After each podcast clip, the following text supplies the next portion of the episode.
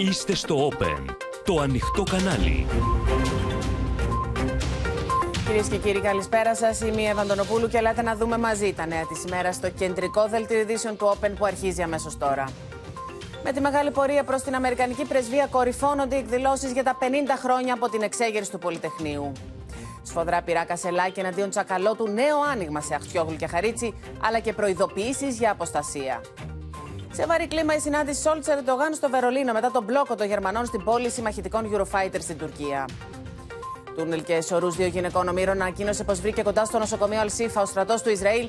Χτύπημα με πολλούς νεκρούς σε σχολείο, καταγγέλουν οι Παλαιστίνοι. Δεν καταργούνται τελικά οι προσφορές ένα συν ένα στα ράφια των σούπερ μάρκετ. Έρχεται ρύθμιση φρένωσης, πλασματικές μειώσεις τιμών.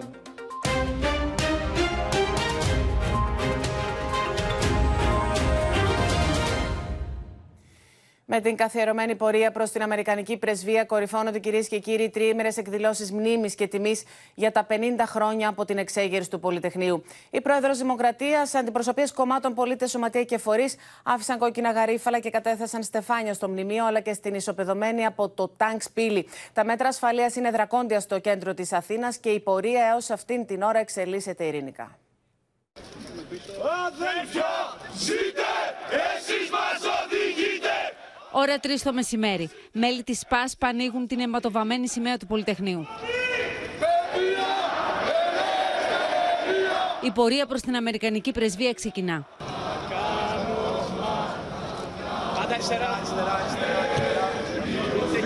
Κατευθυνόμαστε προς την οδό Ακαδημίας με στόχο να φτάσουμε στην Αμερικάνικη πρεσβεία, στην καθιερωμένη πορεία που γίνεται κάθε χρόνο. Κρατώντας την ελληνική σημαία που έχουν ράνει με κόκκινα γαρίφαλα, τα μέλη της ΠΑΣΠ φωνάζουν συνθήματα υπέρ του Παλαιστινιακού λαού. Μπροστά από τη Βουλή, οι μέλη της ΠΑΣΠ ξεδίπλωσαν τη σημαία για την εμπέδωση της ειρήνης, στέλνοντας ένα αντιπολεμικό μήνυμα, όπως αυτή που έφερε ο Γρηγόρης Λαμπράκης. Η ώρα είναι 5 το απόγευμα. Η πορεία με την αιματοβαμμένη σημαία του Πολυτεχνείου φτάνει στην Αμερικανική πρεσβεία και ψέλνει τον εθνικό ύμνο. Σε γνωρίζω από την κόψη τους σπαθιού την τρομερή. Αμέσως μετά, τα μέλη της ΠΑΣΠ διπλώνουν την ελληνική σημαία, την μαζεύουν και αποχωρούν.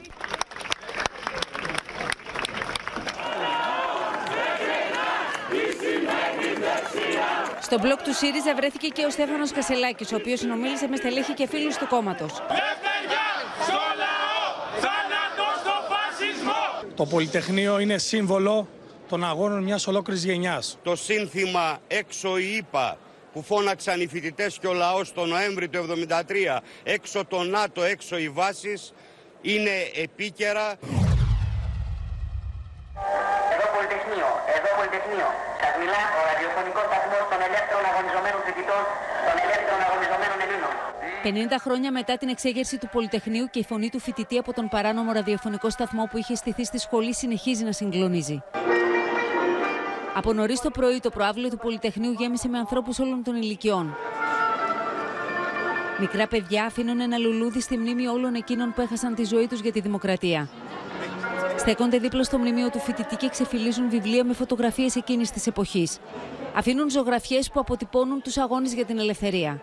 Λίγο μετά τις 9 το πρωί, Στεφάνης στο μνημείο του φοιτητή κατέθεσε η πρόεδρος της Δημοκρατίας Κατερίνα Σακελαροπούλου. Σήμερα που η δημοκρατία είναι εδρεωμένη και ισχυρή, χρέος μας παραμένει η προάσπιση της με το ίδιο πάθος και την ίδια ακλόνητη βούληση που έδειξαν οι πολιορκημένοι εκείνοι νέοι πριν από 50 ολόκληρα χρόνια. Το δικό του μήνυμα για την επέτειο του Πολυτεχνείου έστειλε ο Κυριάκος Μητσοτάκης. Υποδεχόμαστε την 50η επέτειο του ξεσηκωμού, τιμώντας τους αγωνιστές κατά της δικτατορίας. Μακριά από κομματικές καπηλίες που τον προσβάλλουν, μικραίνοντας το μέγεθός του. Και κρατάμε ενεργό το αναγεννητικό του πνεύμα στις νέες συνθήκες. Μόνον έτσι άλλωστε το Πολυτεχνείο ζει στο χρόνο, ώστε να εκφράζει πάντα τις προσδοκίες των Ελλήνων για ένα πιο αισιόδοξο μέλλον. Το Πολυτεχνείο χάραξε μία εποπτεία διεκδίκησης δημοκρατίας. Στεφάνης στο μνημείο του ΕΑΤΕΣΑ στο Πάρκο Ελευθερίας κατέθεσε ο πρόεδρος του ΣΥΡΙΖΑ Στέφανος Κασελάκης. Η διεκδίκηση της εποχής, ψωμί, παιδεία, ελευθερία, θεωρώ ότι ακόμα υπάρχει στη δικιά της έκφανση, αλλά ακόμα υπάρχει έντονη στην κοινωνία μας και αναπάντητη. Άνθρωποι κάθε ηλικίας περιμένουν να αφήσουν ένα στεφάνι στο προάβλιο χώρο του Αριστοτελείου Πανεπιστημίου Θεσσαλονίκης. Όλη η Θεσσαλονίκη σήμερα σκύβει ευλαβικά το κεφάλι σε ό,τι σημαίνει αυτή η ιστορική, η μεγάλη ιστορική στιγμή για τη χώρα μας. Ενός λεπτού υγείω φόρο τιμής στους νεκρούς του Πολυτεχνείου κρατήθηκε στην επαιτειακή συνεδρίαση της Ολομέλειας της Βουλής, από την οποία απουσίαζε το κόμμα των Σπαρτιατών. Σύνδεση με το κέντρο της Αθήνας, ταυτόχρονη σύνδεση με το Γιώργο Κρατημένο και την Αδαμαντία Λιόλιου. Και Αδαμαντία βρίσκεσαι στην Αμερικανική πρεσβεία και ως αυτήν την ώρα η πορεία εξελίσσεται ομαλά, ειρηνικά και διατηρείται Εύα άσβεστη η μνήμη μισό αιώνα μετά. Η κεφαλή της πορείας, ο Σύλλογος Φυλακιστέντων και Εξοριστέντων Αντιστασιακών, τους βλέπετε πίσω μου. Μόλις έχουν φτάσει στην Αμερικανική πρεσβεία, κρατούν πανό, φωνάζουν συνθήματα για την επέτειο του Πολυτεχνείου αλλά και υπέρ της ε, Παλαιστίνης. Την ίδια ώρα έρχεται και το δεύτερο μπλοκ της ε, πορείας που είναι η συνταξιούχη εκπαιδευτική. Να πούμε ότι τιμάται η μνήμη του Πολυτεχνείου με χιλιάδες διαδηλωτές που έχουν κατακλείσει το κέντρο της Αθήνας. Ενώ μπροστά στην Αμερικάνικη πρεσβεία βλέπετε τώρα με τη βοήθεια του Κώστου Παπαδάτου τις παραταγμένες κλούβες της αστυνομίας όπως και τους ε, αστυνομικούς για την διατήρηση της ε, ασφάλειας. Ε, σιγά σιγά καταφτάνουν εδώ όλοι οι διαδηλωτές. Να πούμε ότι το πρώτο μπλοκ που έφτασε εδώ παραδοσιακά όπως κάθε χρόνο είναι το μπλοκ των μελών της ΠΑΣΠ. Αυτό που φέρει και κρατά την αιματοβαμμένη σημαία, το εμβληματικό σύμβολο του Πολυτεχνείου, αφού την άνοιξε μπροστά από την ιστορική πύλη του Πολυτεχνείου και στη συνέχεια κατέφθασε ως εδώ. Ενώ μπροστά από την ε, Βουλή άνοιξε και ένα μικρό μαύρο πανό με το σύμβολο της ειρήνης. Από νωρίς το πρωί όλοι καταθέτουν στεφάνια και λουλούδια, τιμώντας τους πεσόντες αυτούς που αποτελούν. Λοιπόν, Αδαμαντία, τα είδαμε και στο ρεπορτάζ. Για ε, οτιδήποτε νεότερο θα συνδεθούμε και πάλι μαζί σου. Πάμε και στον Γιώργο Κρατημένο. Καθώς, ε, Γιώργο, η διάσπαση του ΣΥΡΙΖΑ που παρακολουθούμε και καταγράφουμε όλο αυτό το διάστημα έχει αποτυπωθεί και στην σημερινή πορεία. Έτσι ακριβώς, Εύα. Αποτυπώθηκε αυτή η διάσπαση στη σημερινή πορεία. Πίσω μου ακριβώς βλέπετε το πανό των ε, στελεχών και των μελών της Ομπρέλα. Είναι τα μέλη και τα στελέχη που αποχώρησαν από το ΣΥΡΙΖΑ την περασμένη Κυριακή. Οι συγκέντρωση έδωσα, συγκεντρώθηκαν ε, σε διαφορετικό σημείο, στη λεωφόρο Σταδίου, στην ε, είσοδο του Υπουργείου Εργασίας. Εδώ το παρόν έδωσε ο κύριος Τσακαλώτος, ο κύριος Βούτσης. Είδαμε την κυρία Καβαδία, την κυρία Πέρκα, ε, τον κύριο Σκουρλέτη, αρκετά στελέχη που αποχώρησαν από τον ΣΥΡΙΖΑ. Σε διαφορετικό σημείο, όπως λέγαμε, συγκεντρώθηκαν τα μέλη του ΣΥΡΙΖΑ στα Χαυτία. Εκεί ε, επισκέφθηκε την ε, συγκέντρωση αυτή ο κύριος Κασελάκη, ο πρόεδρος του κόμματος. Συνομίλησε με μέλη και στελέχη του κόμματος εκεί, έβγαλε φωτογραφίες, μίλησε με ανθρώπους εκεί, έγινε δεκτός με χειροκροτήματα. Εκεί το παρόν έδωσαν ε, στελέχη του ΣΥΡΙΖΑ, ο κύριος Παπάς, ο κύριος Τσίπρας, η κυρία Ρένα Δούρου, η κυρία Βιέρη. Ε, θα πρέπει να σας πω ότι ξεκίνησε η πορεία και λίγη ώρα αργότερα ο κύριος ε, Κασελάκης αποχώρησε. Το μπλοκ του ΣΥΡΙΖΑ ακολουθεί λίγο πιο πίσω από το σημείο που βρισκόμαστε. Εμείς εδώ αυτή τη στιγμή βρισκόμαστε λίγο μετά την Βουλή. Λοιπόν, Γιώργο, την ε, πρώτη διάσπαση την είδαμε λοιπόν και σήμερα στην ε, πορεία για το Πολυτεχνείο. Τώρα με το φάντασμα μιας νέας διάσπασης να πλανάτε πάνω από τον ΣΥΡΙΖΑ με την ομάδα Χτσιόγλου, Χαρίτσι και Ηλιόπουλο αλλά και την ομάδα Τεμπονέρα να μην έχουν ανοίξει ακόμα τα χαρτιά τους. Ο Στέφανος Κασελάκης στη συνέντευξή του στον Αντένα ανέβασε και πάλι τους τόνους και με μια πολύ βαριά έκφραση χαρακτήρισε τις ενδεχόμενες αποχωρήσεις ως αποστασία. Παράλληλα, έπλεξε το εγκόμιο του Αλέξη Τσίπρα, ενώ επιτέθηκε εκ νέου στον Ευκλήδη Τσακαλώτο, κατηγορώντας τον πως έχει αιμονή με τους φόρους και ιδεολειψία με την μεσαία τάξη. Ενώ ο σύζυγος του Προέδρου του ΣΥΡΙΖΑ εμφανίστηκε βέβαιος στην ίδια συνέντευξη πως ο Στέφανος Κασελάκης μπορεί να κερδίσει τις επόμενες εκλογές και να γίνει πρωθυπουργός. Ξέρουμε πώ φτάσαμε στη Χούντα. Δεν μπορώ να φανταστώ ότι 50 χρόνια μετά το Πολυτεχνείο, ότι αυτοί οι αξιόλογοι άνθρωποι που γνωρίζουν τους αγώνες του χώρου μας θα γίνουν αποστάτες. Δεν μπορώ να το πιστέψω. Το βαρύ χαρακτηρισμό αποστάτες που έχει αρνητικό ιστορικό φορτίο επέλεξε ο Στέφανος Κασελάκης για να περιγράψει μια πιθανή αποχώρηση της ομάδας Αχτσιόγλου από το ΣΥΡΙΖΑ. Την ίδια ώρα όμως, μιλώντας στον Αντένα και τον Νίκο Χατζηνικολάου, έκανε νέο άνοιγμα στους Αχτσιόγλου, Χαρίτσι και Ηλιόπουλο. Δεν είμαι alt-right, δεν πειράζει. Είμαι ένας βαθιά προοδευτικός άνθρωπος με μια άλλη κίνηση στη ζωή του, με ένα άλλο σημείο αφετηρίας. Δεν πειράζει. Είμαι εδώ. Τίνω και πάλι χείρα φιλίας. Από την καρδιά μου τίνω και πάλι χείρα φιλίας.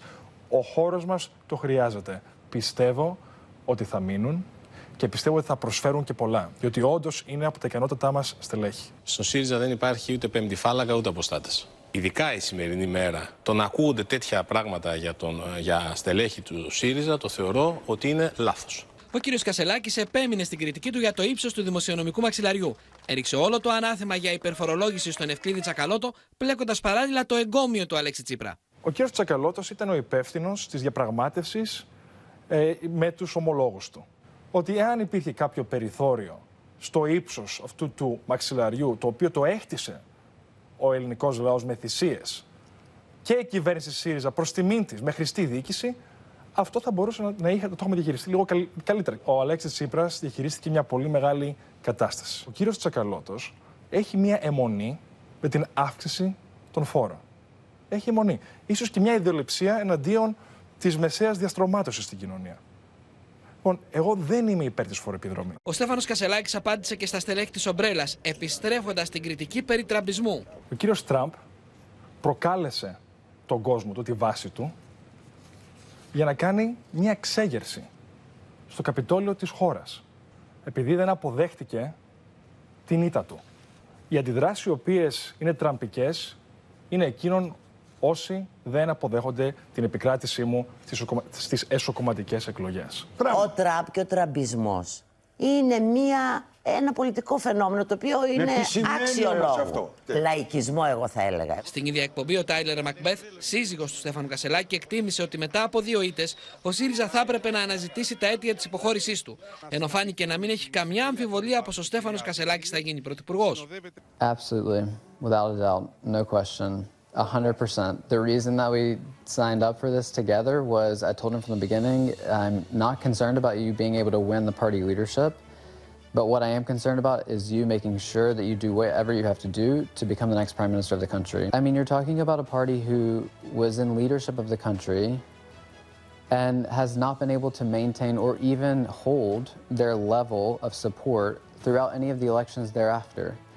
So you have to really be a little bit introspective, just like this party. This party needs to look inside the party and say, what's wrong?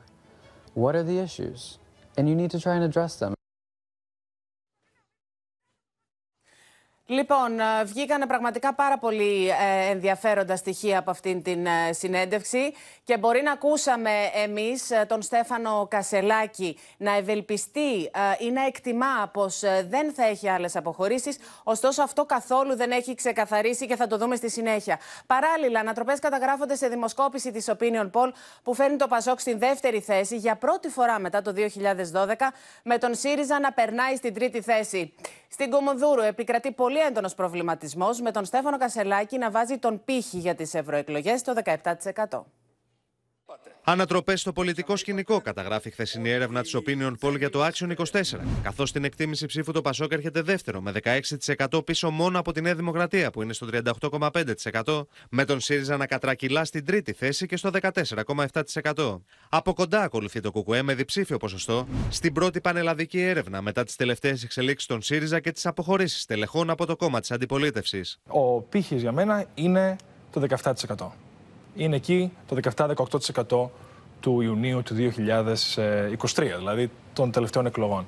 Νομίζω ότι ε, πρέπει να διατηρήσουμε τις δυνάμεις μας. Ικανοποίηση επικρατεί στο Πασόκ, αλλά χωρίς πανηγυρισμούς. Πήραμε 11,85 και είμαστε 16%. Και αυτό είναι μέσα σε πέντε μήνες. Εμείς φιλοδοξούμε να ανέβουμε και περισσότερο. Και θέλω να σου πω ότι ακούω συνεχώς ότι πέφτει ο ΣΥΡΙΖΑ και δεν ανεβαίνει το Πασόκ. Το Πασόκ ανεβαίνει. Απλά θέλει δουλειά, δεν θέλει πανηγυρισμός. Σύμφωνα με την έρευνα, οι μισοί ψηφοφόροι του ΣΥΡΙΖΑ πιστεύουν ότι το κόμμα με τον Στέφανο Κασελάκη στην ηγεσία θα συνεχίσει να χάνει δυνάμεις. Πάλι καλά. Η δημοσκόπηση χθες. Δηλαδή, εγώ θα ήθελα να τους συναντήσω αυτούς τους ανθρώπους. Να τους φίξει το χέρι. Να τους φίξει το χέρι και να τους ευχαριστούν πάρα πολύ. Αυτό που κάνετε δηλαδή είναι εντυπωσιακό. Αυτό σημαίνει ότι τα πράγματα είναι καλά. Είναι προφανές αυτό. Η ηγεσία του Στέφανου Κασελάκη δεν μπορούσε να εμπνεύσει κάτι. Διασπασμένος και στην επέτειο της 17η Νοεμβρίου, ο ΣΥΡΙΖΑ, καθώς δυο ξένοι στην ίδια πορεία εμφανίστηκαν αυτοί που έμειναν με όσους ήδη αποχώρησαν. Μάλιστα, η ομάδα της Ομπρέλας κατέβηκε με ξεχωριστό μπλοκ, στέλνοντας το δικό της μήνυμα. Για πρώτη φορά πραγματικά δεν είμαι στο μπλοκ του ΣΥΡΙΖΑ. Το εγχείρημα της ανανεωτικής, σύγχρονης, ευρωπαϊκής, οικολογικής, ριζοσπαστικής αριστεράς έχει συνέχεια. Κάναμε ένα συγκλονιστικό ταξίδι με τον ΣΥΡΙΖΑ σε αυτό το χώρο Ο ΣΥΡΙΖΑ έχει πάρει άλλο δρόμο, εμείς συνεχίζουμε. Ανάγκη των καιρών είναι η ανάγκη της ανασύνθεσης, της ανασυγκρότησης της ριζοσπαστικής αριστεράς. Γι' αυτό το λόγο είμαστε εδώ. Στο μεταξύ, ο Πέτρος Κόκαλης ανακοίνωσε ότι αποχωρεί από την Ευρωομάδα του ΣΥΡΙΖΑ, προαναγγέλλοντας ότι θα συμμετάσχει στην προσπάθεια να καλυφθεί το πολιτικό κενό που έχει δημιουργηθεί. Στο Ευρωκοινοβούλιο η αριστερά και η πράσινη είναι μια πολύ στιβαρή συμμαχία με λίγες διαφορές ορισμένα σημεια, σημειακά σημεία. Εγώ καταλαβαίνω ότι εσείς περιγράφετε ένα πράσινο κόμμα αυτή τη στιγμή. Είναι κάτι που έχω στο μυαλό μου. Λοιπόν, και οι αποχωρήσεις, όπως βλέπουμε, δεν έχουν τέλος. Πάμε στο Χρήστο Τσιγουρή. Και το ερώτημα τώρα είναι, Χρήστο, φαίνεται πως η ομάδα Αχτσιόγλου ζυγίζει λίγο τα χαρτιά της για να πάρει τις αποφάσεις το επόμενο διάστημα. Φαίνεται όμως πως θα έχουμε και αποχώρηση της νεολαίας του ΣΥΡΙΖΑ. Ποιο είναι το ρεπορτάζ, ποιες είναι οι πληροφορίες σου; Υπάρχει μεγάλη πίεση από τα κάτω προς τα πάνω, όπως εξηγούν ε, στελέχη της τάσης. Ε, η νεολαία, η σπουδάζουσα νεολαία, είναι ένα κομμάτι, μεγάλο κομμάτι της έχει επιρροή. Βρίσκεται κοντά στην τάση των 6 συν 6. Είναι η ομάδα των Αχτσιόγλου, Χαρίτσι, Ηλιόπουλου, Τζανακόπουλου και άλλων βουλευτών και φαίνεται ότι είναι έτοιμη, έχει έντονες τάσεις αποχώρησης και αυτή και πιθανότατα θα το δούμε τις ερχόμενες ημέρες. Ωστόσο, μένει να συντονιστούν όλοι όσοι συζητάνε ή έχουν τέτοια σχέδια. Θυμίζω ότι όπως όλα δείχνουν, πάρα πολύ δύσκολα θα πιάσει τόπο, ας το πω έτσι, αυτή η προσπάθεια του κυρίου Κασελάκη να εντάξει στο ε, παιχνίδι της, ε, των αποφάσεων, των πολιτικών αποφάσεων, την ομάδα των 6 συν 6, καθώς υπάρχει από τη μια καχυποψία και από την άλλη δεν υπάρχει βεβαιότητα για το ποιο κόμμα θα είναι αυτός στο οποίο θα κληθούν οι βουλευτές αυτοί να συλλειτουργήσουν, να συμμετάσχουν. Θυμίζω ότι ο ΣΥΡΙΖΑ είναι ένα κόμμα που έχει καταστατικά κατοχυρωμένη τη λειτουργία των τάσεων, των διαφορετικών και απόψεων. Έχουν συνηθίσει οι ώρα... συγκεκριμένοι να λειτουργούν σε ένα κόμμα με τάσεις. Ακριβώς. Μπορεί κάποιες φορές αυτά να καθίσανται βέβαια μηχανισμοί. Το είδαμε και με την ομπρέλα που αποχώρησε.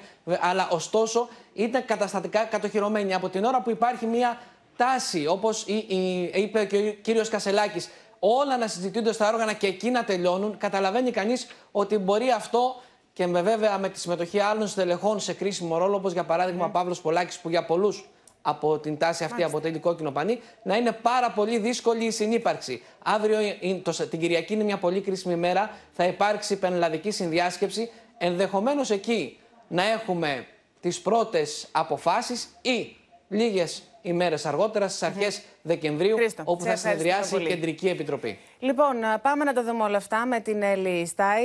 Έλλη, ε, βλέπουμε από τη μία σε αυτή τη συνέντευξη που έβγαλε πολλά εχθές του Στέφανου Κασελάκη. Από τη μία να καλεί σε ενότητα, να τους δίνει ένα χέρι φιλίας και από την άλλη να βάζει στο τραπέζι ε, και το θέμα της αποστασίας. Μιλάμε ένα, ένας πολύ βαρύς και ναι. φορτισμένος χαρακτηρισμός. Πώς τον είδες εσύ; Καταρχήν ε, διανύουμε μέρες ε, με εξελίξεις σε πυκνότητα σε ό,τι αφορά το ΣΥΡΙΖΑ, με αποχωρήσεις και απειλές αποχωρήσεων. Ε, είχαμε τη χτεσινή του συνέντευξη, η οποία ήταν η πρώτη αρκετά συγκροτημένη, πιο πολιτικά συνέντευξη. Έχουμε τη, μια πρώτη δημοσκόπηση με την πρώτη μέτρηση που βγάζει το ΣΥΡΙΖΑ τρίτο. Ε, και βεβαίως έχουμε και τη σημερινή μέρα, που είναι μια πολύ σημαντική μέρα για τη δημοκρατία και για την αριστερά ιδιαίτερα, ε, όπου είδαμε ότι απειλεί να αποχωρήσει η νεολαία και πήγανε σε μπλοκ τελείως διαφορετικά ε, στην πορεία. Όλοι ξεχωριστά. Αλλού η ομάδα Οπότε Κασελάκη, αυτό... η ομάδα των Προεδρικών, ναι. αλλού ο κύριος Χαρίτσης. Εντάξει, ο Μπρέλα λογικό είναι να ήταν Αυτά αλλού. όλα, Εύα, μου χαρτογραφούν ακριβώς αυτό το οποίο διανύουμε τώρα. Τον υποδιάλυση, υποσμίκρινση, να το πω μάλλον έτσι, ΣΥΡΙΖΑ. Συν αν προσθέσεις και τις συναντήσεις που κάνει ο κύριος Τσίπρας, οι οποίες στοχεύουν πού είναι το ερώτημα. Λοιπόν, σε ό,τι αφορά το θέμα της αποστασίας, είχε δύο-τρία πολιτικά σημεία ο κύριος Κασελάκης που είχαν ενδιαφέρον στη συνέντευξή του.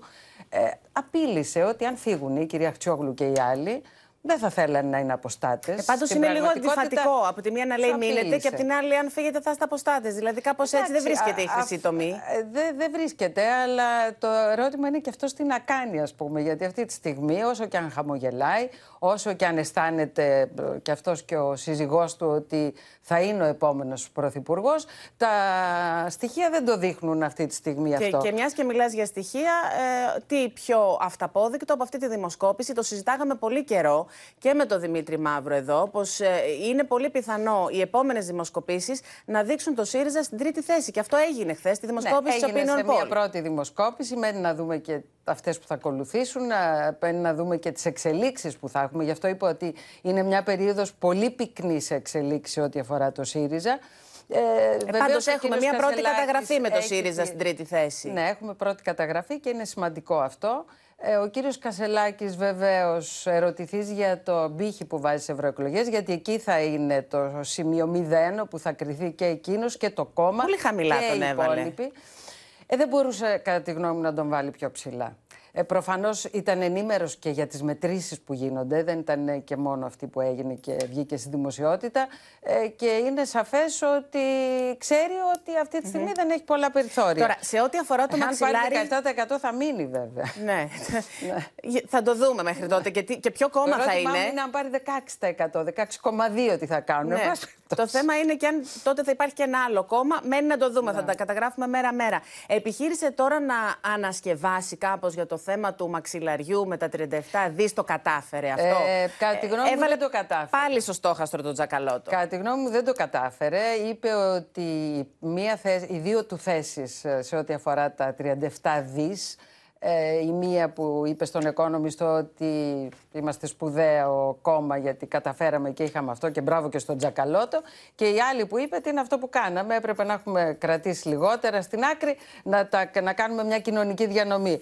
Ε, εντάξει, είπε ότι αυτά τα δύο συμβαδίζουν, κατά τη γνώμη μου δεν συμβαδίζουν απόλυτα. Αλλά εν Πάντως πάση- δεν είναι ιδιαίτερα κολακευτικό για τον πρώην Πρωθυπουργό τον Αλέξη Τσίπρα να υποστηρίζει ο κύριος Κασελάκης πώς έγινε, ότι δεν τον άκουγε και ότι το μαξιλάρι των 37 δις έγινε Εντάξει, ρήμην. ήθελε ε, να χτυπήσει κι άλλο τον Ευκλήδη Τσακαλώτο.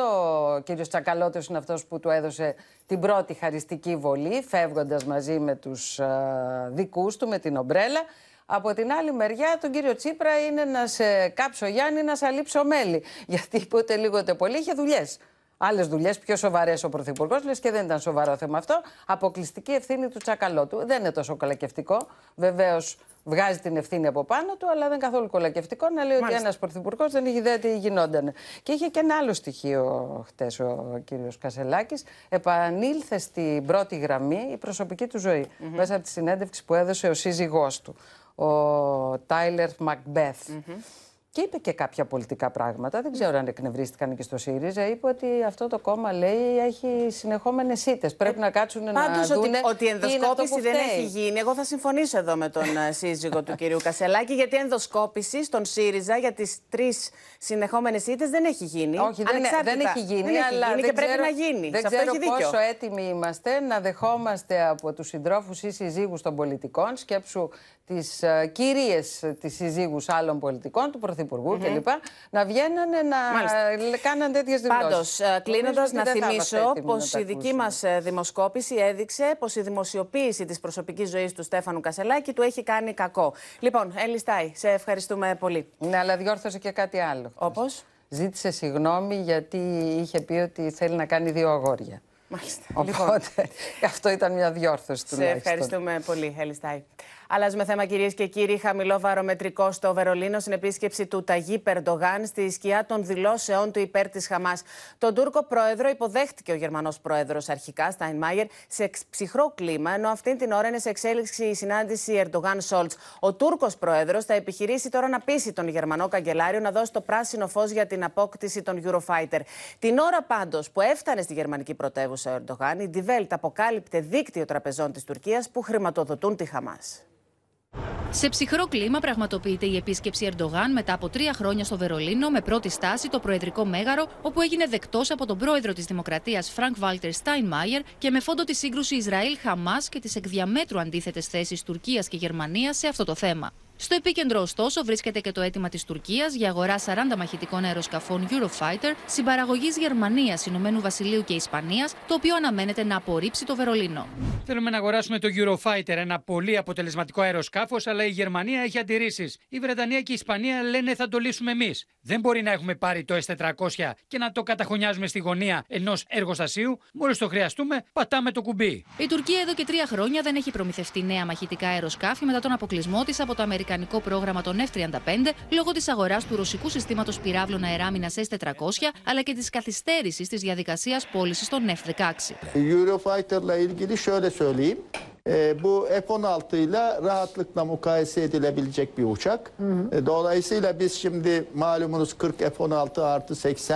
e, kit almayı planlıyorduk.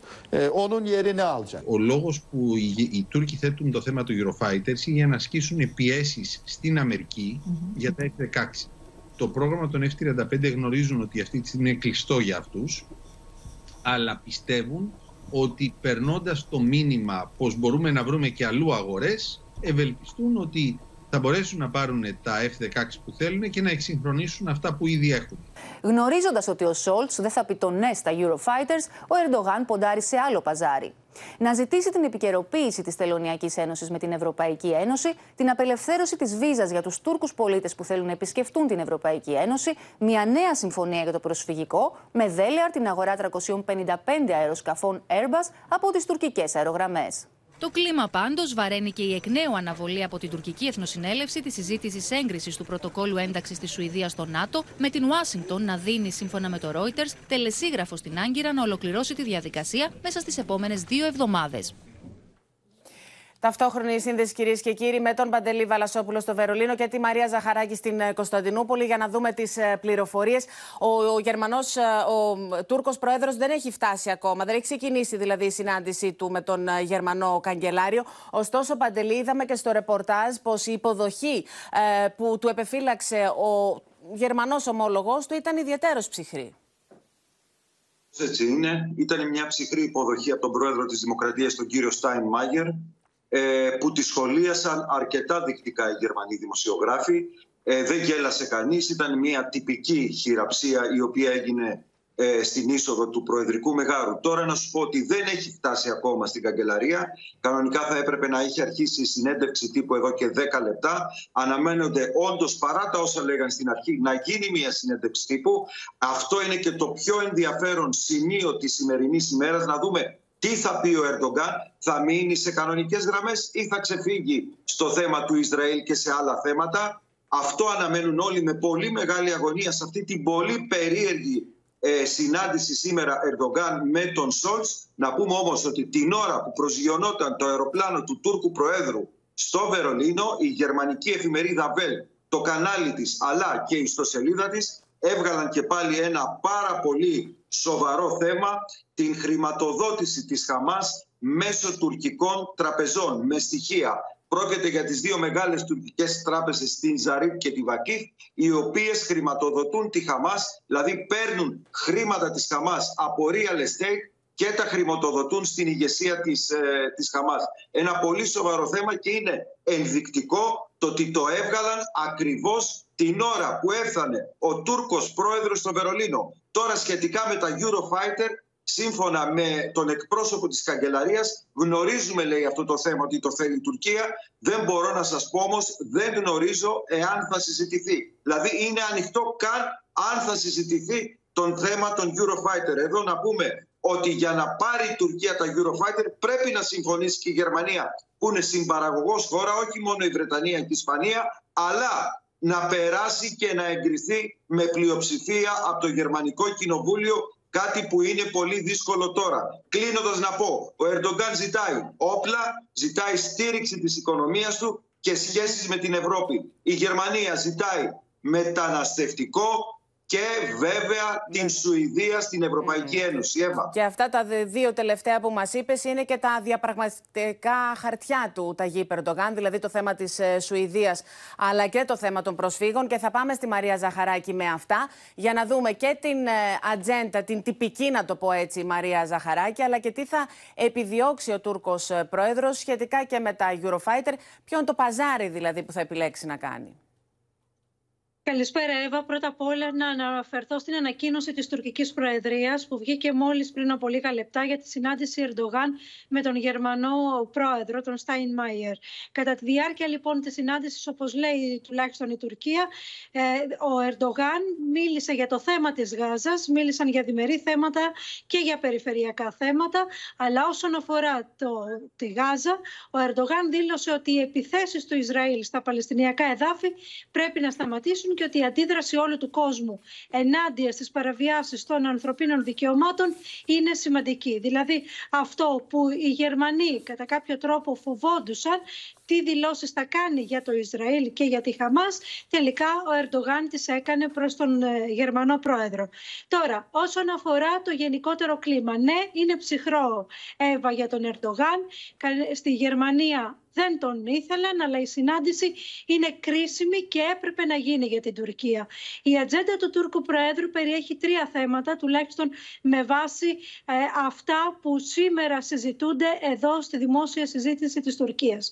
Πρώτον είναι η Γάζα, πώς θα προσετεριστεί ο Τούρκος Πρόεδρος στη Δύση μέσω Βερολίνου, ώστε να αποδεχτεί τις προτάσεις... Με συγχωρείς Μαρία, ε, βλέπουμε αυτή τη στιγμή, απλά για να περιγράψω την εικόνα, τον ε, Γερμανό Καγκελάριο στην ε, καγκελαρία.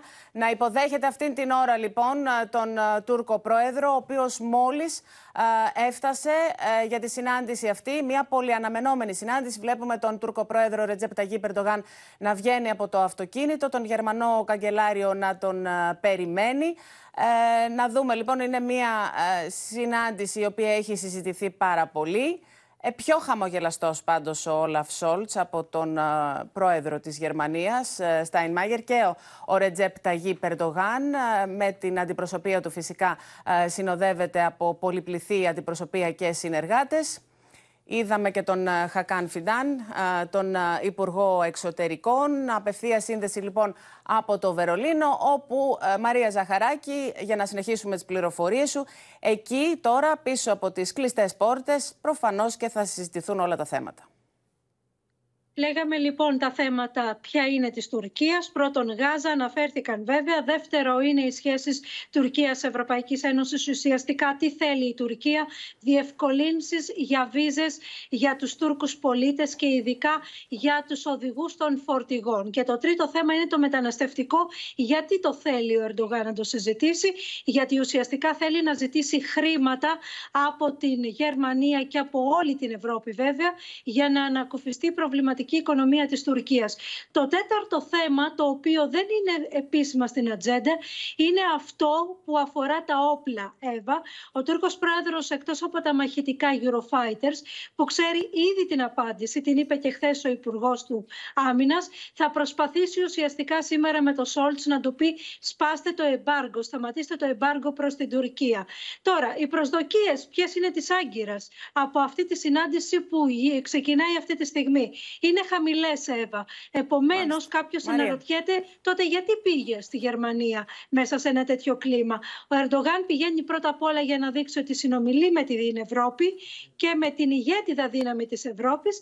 Και δεύτερον, λοιπόν, για οικονομικούς λόγους. Θα συνδεθούμε μαζί σου και στη συνέχεια για οτιδήποτε νεότερο, αν προκύψει από αυτήν τη συνάντηση. Και πάμε, κυρίες και κύριοι, ε, για μια είδηση της τελευταίας στιγμής στην Ευλαμπία Αρέβη. Είχαμε πριν από λίγο διακίνηση, ε, είχαμε πριν από λίγο ε, μια καταδίωξη διακινητών και 70 μετανάστες που κατέφθασαν στο Πόρτο Ράφτη. Τι ακριβώς έχει συμβεί; Πάμε, Εύα, κυρίες και κύριοι, να τα πάρουμε όλα από την αρχή. Από τη Σμύρνη, σύμφωνα με πληροφορίες του Open, ξεκίνησαν οι άνθρωποι αυτοί που βλέπουμε στη φωτογραφία ντοκουμέντο του Open να είναι σε μια βραχώδη περιοχή του Μαρκοπούλου. Είναι γυναίκες, παιδιά, είναι οικογένειες.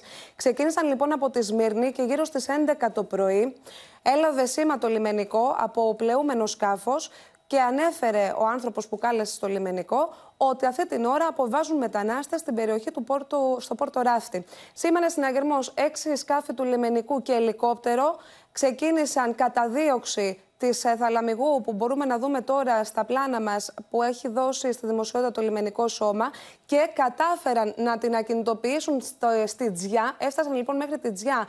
Οι δύο διακινητές οι οποίοι συνελήφθησαν είναι δύο Αιγύπτιοι στην καταγωγή τους σύμφωνα με τις πληροφορίες μας.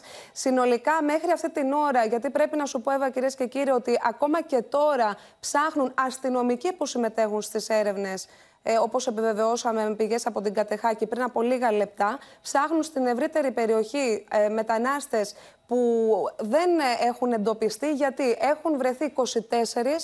Οι ίδιοι έχουν πει στις μαρτυρίες τους ότι ξεκίνησαν, επαναλαμβάνω, από τη Σμύρνη και έχουν πει ότι ήταν συνολικά 70. Δεν τους έχουν βρει. Φιλοξενούνται όλοι στο κλειστό γυμναστήριο του Μαρκοπούλου. Και αυτή την ώρα αναζητούν οι αρχές και τους υπόλοιπους γιατί ανάμεσά τους είναι και οικογένειες με παιδιά όπως μας λένε υψηλόβαθμα στελέχη και της ε, αστυνομίας αλλά και του λιμενικού. Ευχαριστούμε πολύ. Περισσότερο ρεπορτάζ και στην εκπομπή σας αύριο το πρωί. Τώρα, κυρίες και κύριοι, μετά τον Σάλο που προκλήθηκε, μπαίνει τέλος, αλλάζοντας θέμα, στα σενάρια κατάργησης των προσφορών ένα συν ένα στα σούπερ μάρκετ.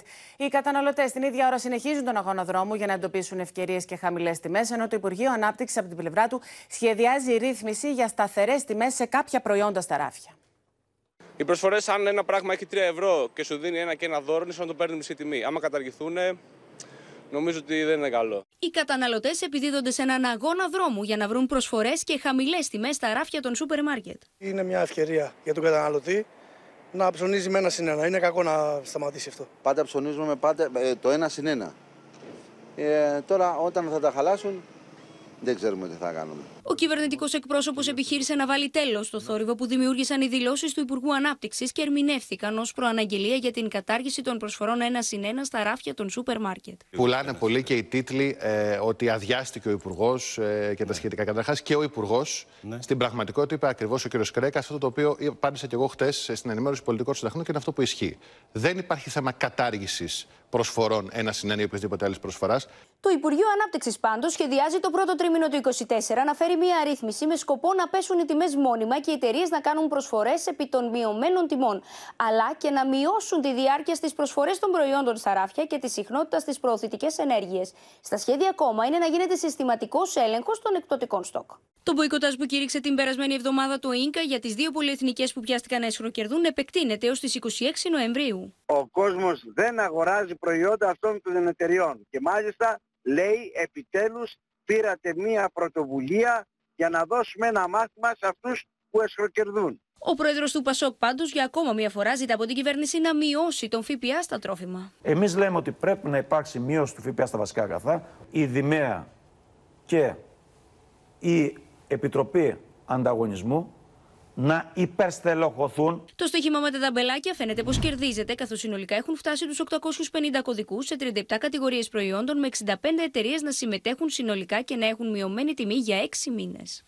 Μένουμε κυρίες και κύριοι σε οικονομικό πεδίο. Η Χρήσα Φόσκολου είναι κοντά μας. Χρήσα, έχει γίνει πολύς λόγος τελευταία για τα πρόστιμα. Πρόστιμα επιβάλλονται. Το θέμα είναι αν εισπράττονται. Εύα, αρχικά να πούμε τα πράγματα με το όνομά τους. Όλα αυτά τα προϊόντα που βλέπουμε από τις εταιρείες που επιβάλλονται τα πρόστιμα είναι σε όλα τα σπίτια. Και για να απαντήσω στο ερώτημά σου, έχουμε πρόστιμα. Η κυβέρνηση ανακοίνωσε ότι έχουμε περίπου συνολικά 8 ε, εκατομμύρια ευρώ. Από αυτά έχουν εισπραχθεί τα 5 εκατομμύρια, περίπου το 70%.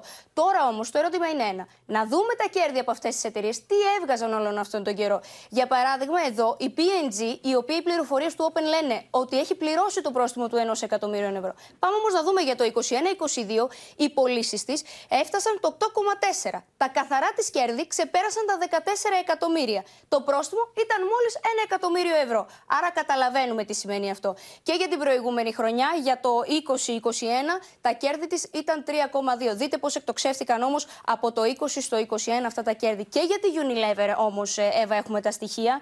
Οι πωλήσεις της ήταν 6% πάνω. Τα καθαρά κέρδη, δείτε, 20 εκατομμύρια ευρώ. Το πρόστιμο ξανά 1 εκατομμύριο. Γιατί το ανώτατο που μπορεί να μπει, Εύα, είναι το 1 εκατομμύριο. Άρα καταλαβαίνουμε έτσι τι συμβαίνει. Άρα καταλαβαίνουμε ότι βολεύει να επιβάλλονται τα πρόστιμα, που είναι το πολύ 1 εκατομμύριο ευρώ, βολεύει τις εταιρείες και στη συνέχεια να συνεχίζουν να εσχροκερδούν και να μην ρίχνουν και τις τιμές στα, στα ράφια. Λοιπόν, το κρατούμε αυτό και το παρακολουθούμε. Σε ευχαριστούμε πολύ, Χρυσά Φόσκολου.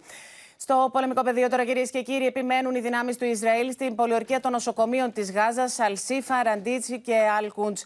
Παρά την κριτική πως δεν βρέθηκε μέχρι στιγμής κεντρικό επιχειρησιακό κέντρο της Χαμάς, οι Ισραηλινοί αναφέρουν πως έχει βρεθεί βαρύς οπλισμός. Κοντά στο νοσοκομείο Αλσίφα τώρα βρέθηκαν και οι σωροί μιας 19χρονη στρατιωτικού, αλλά και μιας γυναίκας 67 ετών, ομήρου από Κιμπούτζ. Οι ένοπλες δυνάμεις κάλεσαν τους πολίτες της νότιας Γάζας τώρα να κρυφτούν στα καταφύγια καθώς προετοιμάζεται επίθεση. טפטף! לא שם הסעיף! Οι Ισραηλοί στρατιώτες ετοιμάζονται να χτυπήσουν και την Νότια Γάζα. Κάλεσαν όλους τους εκτοπισμένους που είχαν ήδη στήσει τις σκηνές τους να κρυφτούν στα καταφύγια ή στις εγκαταστάσεις του ΟΗΕ. Οι ομάδες ειδικών επιχειρήσεων του Ισραηλινού στρατού συνεχίζουν να επιχειρούν μέσα στα τρία μεγαλύτερα νοσοκομεία στην πόλη της Γάζας. Το Αλ-Σίφα, το Αλ-Κούντ και το Ραντίσι, με τον Ισραηλινό στρατό να δηλώνει συνεχώς ότι βρίσκει βαρύ οπλισμό σε βοηθητικά κτίρια των νοσοκομείων. Παράλληλα, δεν εγκαταλείπουν το Αλ-Σίφα παρά τις επικρίσεις ότι μέχρι στιγμή δεν έχει εντοπιστεί τούνελ ή εξελιγμένο κέντρο διοίκηση τη Χαμά.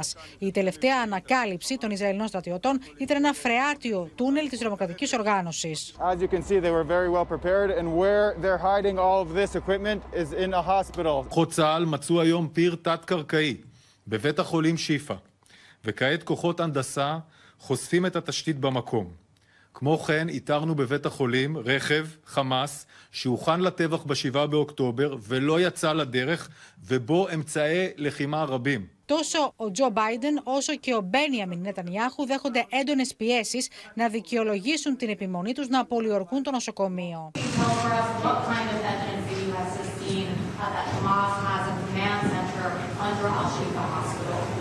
No, I can't tell you. I won't tell you. you feel absolutely confident based on what you know that Yes. that is If Hamas is using a hospital as a command center, that is a war crime. Do you have concrete evidence? Of course. First of all, we uh, we had concrete evidence that there were terrorist chieftains and terrorists, their terrorist minions, in the hospital. Κοντά στο νοσοκομιακό συγκρότημα ανακαλύφθηκαν και οι σωροί δύο γυναικών ομήρων τη τρομοκρατική οργάνωση.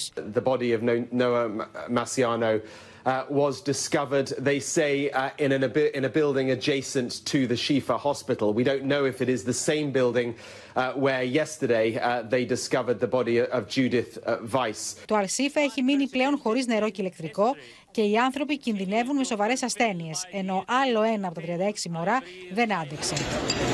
Για στιγμή ανελαίτη είναι οι Ισραηλοί βομβαρδισμοί στη Γάζα. Χτυπήθηκε το σχολείο Αλ-Φατάχ που φιλοξενεί χιλιάδες εκτοπισμένους στη συνοικία Αλ-Ζαϊτούν, νότια της πόλης, με αποτέλεσμα να χάσουν τη ζωή τους τουλάχιστον 50 άνθρωποι. Any civilian death is a tragedy. And we shouldn't have any because we're doing everything we can to get the civilians out of harm's way while Hamas is doing everything to keep them in harm's way. Ανελαίητο είναι και το σφυροκόπημα στη Τζαμπαλίγια με 18 νεκρούς, αλλά και στο Χάν Ιουνίς. Σύνδεση με το Τελαβίβ, κυρίες και κύριοι, και τη Γεωργία Γαραζιώτη για να δούμε όλα τα νεότερα από το πολεμικό μέτωπο. Να ξεκινήσουμε, Γεωργία, από το μπαράζ επιθέσεων με ρουκέτες που είχαμε νωρίτερα εκεί στο Τελαβίβ. Εύα, σε μία είδηση της τελευταίας στιγμής, να σου πω ότι πριν από λίγο έδωσε συνέντευξη τύπου στα Ισραηλινά μέσα ενημέρωσης ο Σύμβουλος Εθνικής Ασφαλείας του Ισραήλ και δήλωσε μεταξύ άλλων ότι δεν υπάρχει καμία περίπτωση να γίνει κατάπαυση του πυρός μεταξύ Ισραήλ και Χαμάς αν δεν γίνει μαζική απελευθέρωση ομήρων. Τώρα, ναι, νωρίτερα άρχισαν οι σιρήνες του πολέμου εδώ στο Τελαβίβ, σε κάθε προάστιο του Τελαβίβ, με, μια ισχυ... με ένα ισχυρό μπαράζ επιθέσεων ροκετών από τη Χαμάς. Όλες αναχαιτίστηκαν από την Ισραηλινή αεράμινα, ενώ έως τώρα δεν έχουν αναφερθεί τραυματίες από θράψματα.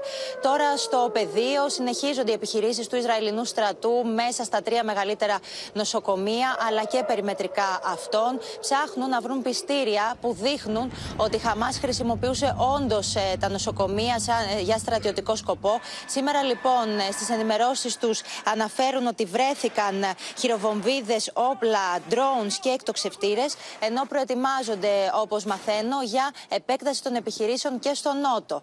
Τώρα στην Ιερουσαλήμ, μετά την χθεσινή απόπειρα, τρο- μετά, μετά τη χθεσινή τρομοκρατική επίθεση, έγινε πολύ ισχυρή αύξηση των μέτρων ασφαλείας και απαγόρευσε η Ισραηλινή αστυνομία ας- από του, στους Παλαιστίνιους να προσευχηθούν στο τέμενος Αλάξα.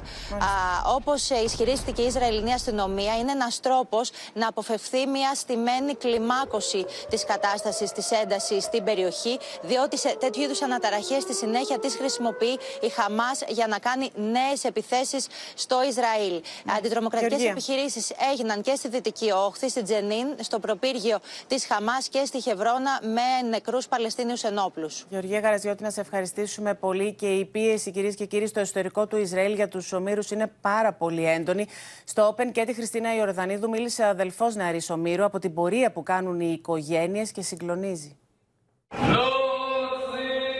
Πενθήμερη πορεία από το Τελαβίβ προς την Ιερουσαλήμ πραγματοποιούν οι οικογένειες Ισραηλινών ομήρων αλλά και χιλιάδες υποστηρικτές τους για να εντείνουν τις πιέσεις προς την Ισραηλινή κυβέρνηση.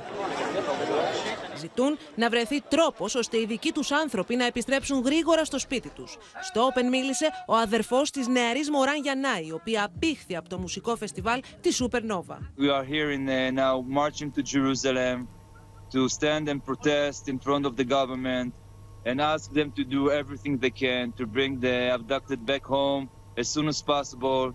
Every day is like an eternity. We must know what's going on with them. Please help us bring them back home.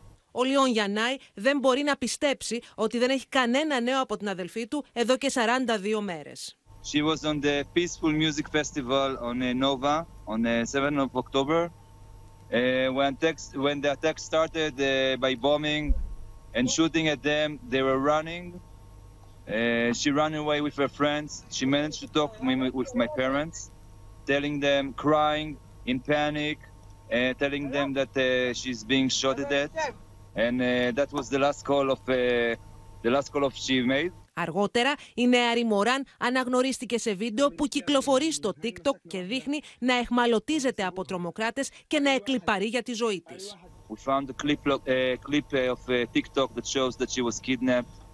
In the clip, you can see her lying on the sand uh, with the attacker above her, cursing her. And that's the last evidence that uh, we know about Moran. Την ίδια στιγμή, συγκρατημένα αισιόδοξος, εμφανίστηκε ο Αμερικανός πρόεδρος ερωτηθή για τις διαπραγματεύσεις σε σχέση με τους ομήρους. Ωστόσο, όταν προσπάθησε να μπει σε λεπτομέρειες, ο Άντωνι Μπλίνκεν με ένα νεύμα τον απέτρεψε. I think the pause and that Israeli that the Israelis have agreed to is down to. Well, I'm getting too much detail. I, I know, Mr. Secretary, I'm going to stop. The uh, but I am I am mildly hopeful. Τώρα, ενδεικτική τη φρίκη του πολέμου είναι η ιστορία μια οικογένεια από την Γάζα που εγκατέλειψε τη γειτονιά τη όταν δέχτηκε μια κλίση από τον στρατό του Ισραήλ που του έλεγε πω έχουν μισή ώρα περιθώριο προτού βομβαρδίσουν όλη την περιοχή. Το ταξίδι προ το άγνωστο κατέγραψε ο πατέρα τη οικογένεια. نضلنا ايد واحده بدناش نستعجل لو صار في ضرب مش علينا لو صار في طخ مش علينا بدنا نمشي شوي شوي ايد واحده Είναι 9.30 το πρωί, Παρασκευή 10 Νοεμβρίου. Ο δημοσιογράφος Ραμία Μπουτζαμού, γαλλοεβραϊκής καταγωγής, λαμβάνει εντολή από τον Ισραηλινό στρατό να εγκαταλείψει το σπίτι του στο Ριμάλ της Γάζας με άγνωστο προορισμό.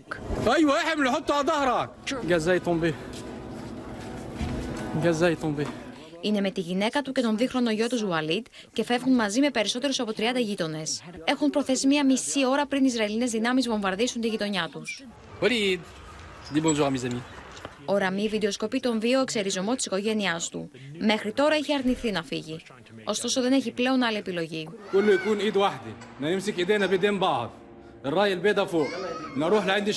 Στο δεξίγερι ο Ραμί κρατά το τηλέφωνο και στο άλλο τον γιο του. Μπαμπα. Πίσω τους μερικοί ηλικιωμένοι δυσκολεύονται να τους ακολουθήσουν.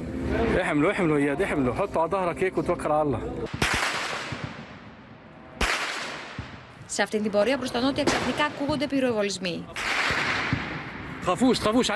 Ο Ραμή περνάει στην απέναντι πλευρά του δρόμου. Συναντά το φίλο του Αμπού Αχμέτ. Είναι στο έδαφος και κλαίει.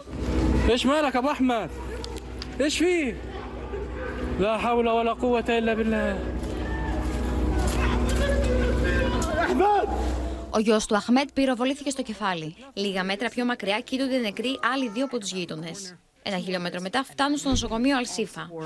La panique totale à l'hôpital Chifa. Regardez les morts. Même pas une mort. Συνεχίζουν χωρίς να κοιτάζουν πίσω μέχρι το σημείο ελέγχου του Ισραηλινού στρατού. Και από εκεί στο πέρασμα της Ράφα. Après une heure, une heure de marche, on est arrivé. Ο Ραμί κατέγραψε τον εφιάλτη του πολέμου στη Γάζα. Ήθελε να το μάθει ο κόσμος σε όλα τα μήκη και τα πλάτη της γης. Σε άλλο θέμα, κυρίες και κύριοι, δεκτό έγινε το αίτημα για αποφυλάκηση της Πόλας Ρούπα, του μέλους της τρομοκρατικής οργάνωσης Επαναστατικός Αγώνας. Πάμε στη Μίνα Καραμίτρου που θα μας πει περισσότερα. Μίνα. Πόλα Ρούπα, Νίκος Μαζιώτη, η ηγετική ομάδα της τρομοκρατικής οργάνωσης, επαναστατικός αγώνας της τρομοκρατικής οργάνωσης με αλματώδη επιχειρησιακή εξέλιξη. Θυμίζω ότι είχε φτάσει μέχρι και τη βομβιστική επίθεση στην Τράπεζα της Ελλάδας στο κέντρο της Αθήνας. Στην ουσία, όμως, Εύα, η πόρτα της φυλακής για την Πόλα Ρούπα, που όπως μάλιστα έλεγαν κάποτε στην τρομοκρατική, ήταν και αυτή που έγραφε τις προκηρύξεις του επαναστατικού αγώνα, άνοιξε το 2021, όταν τότε το δικαστήριο την κάθριξη των 25 χρόνων την μείωσε στα 6 χρόνια και 3 μήνες. Πρόκειται λοιπόν για τη γυναίκα η οποία μάλιστα δεν είχαν καταφέρει να συλλάβουν οι αστυνομικοί όταν συνέλαβαν το σύνδροφό της τον Νίκο Μαζιώτη και από την παρανομία είχε οργανώσει ακόμα και την απόδραση μαζί ε, με, με ελικόπτερο μάλιστα για να βγάλει από τη φυλακή τον Νίκο Μαζιώτη μαζί με τα μέλη τότε των πυρήνων της φωτιάς. Η Πόλα Ρούπα λοιπόν από αύριο το πρωί θα είναι και πάλι ε, έξω και μάλιστα να σας πω ότι οι περιοριστικοί όροι, τις οποίους μόνο θα πρέπει να ακολουθεί, θα είναι αυτή του να μην φύγει από την χώρα και να παρουσιάζεται στο τμήμα της περιοχής όπου θα διαμένει. Μίνα Καραμίτρου, σε ευχαριστούμε πολύ. Κυρίες και κύριοι, σε μια είδηση της τελευταίας στιγμής, σύνδεση με την ε, Πάτρα είναι σε εξέλιξη. Νίκο Γιαπρακά, η πορεία για το Πολυτεχνείο και έχουμε επεισόδια. Τι ακριβώς συμβαίνει; Ακριβώς βροχιά από Μολότοφ πριν από λίγα δευτερόλεπτα. Εύα στο κέντρο της Πάτρας, την ώρα που η πορεία από το παράρτημα του Πανεπιστημίου για την εξέγερση του Πολυτεχνείου περνούσε έξω από τα δικαστήρια. Η ομάδα αντιοξιαστών που βρισκόταν στην ουρά της πορείας επιτέθηκε με μια βροχή δεκάδων βόμβων Μολότοφ στους αστυνομικούς, οι οποίοι ακολουθούσαν την πορεία. Οι οποίοι απάντησαν με κρότου λάμψης αλλά και κάνοντας χρήση χημικών, μιας και ήταν πολλές οι βόμβε οι οποίες πέφτανε στην συμβολή των οδών Γούναρη και Κορίνθου. Ε, αυτή τη στιγμή τώρα ε, οι αντιεξιαστές έχουν υποχωρήσει, ε, έχουν κινηθεί προς το παράρτημα του Πανεπιστημίου της Πάτρας, εκεί από όπου ξεκίνησε η πορεία. Βλέπετε εδώ και τα δακρυγόνα τα οποία πέταξαν οι αστυνομικοί για να διαλύσουν το πλήθος. Και αυτή την ώρα βρίσκεται σε εξέλιξη ένα ανθρωποκυνηγητό, όπως βλέπετε, με αστυνομικούς της ομάδας Δία να κάνουν περιπολίες στους γύρω δρόμους προκειμένου να, αντιμετωπίσουν, να, να εντοπίσουν τα άτομα τα οποία έκαναν τα συγκεκριμένα επεισόδια. Λοιπόν, και είδαμε και τους ανθρώπους που είχαν πάει ε, να, στην πορεία για να ε, την ε, παρακολουθήσουν, για να συμμετέχουν σε αυτή την ειρηνική πορεία. Σε ευχαριστούμε πολύ, Νίκο, για πρακά να προσπαθούν να φυλαχτούν. Λοιπόν, στο σημείο αυτό, κυρίες και κύριοι, το δελτίο μας ολοκληρώθηκε. Μείνετε συντονισμένοι στο Open για οτιδήποτε νεότερο θα σας ενημερώσουμε αμέσως μετά. Ακολουθεί η δραματική σειρά εποχής έρωτας φυγάς. Από όλους εμάς να έχετε ένα πολύ όμορφο βράδυ. Καληνύχτα.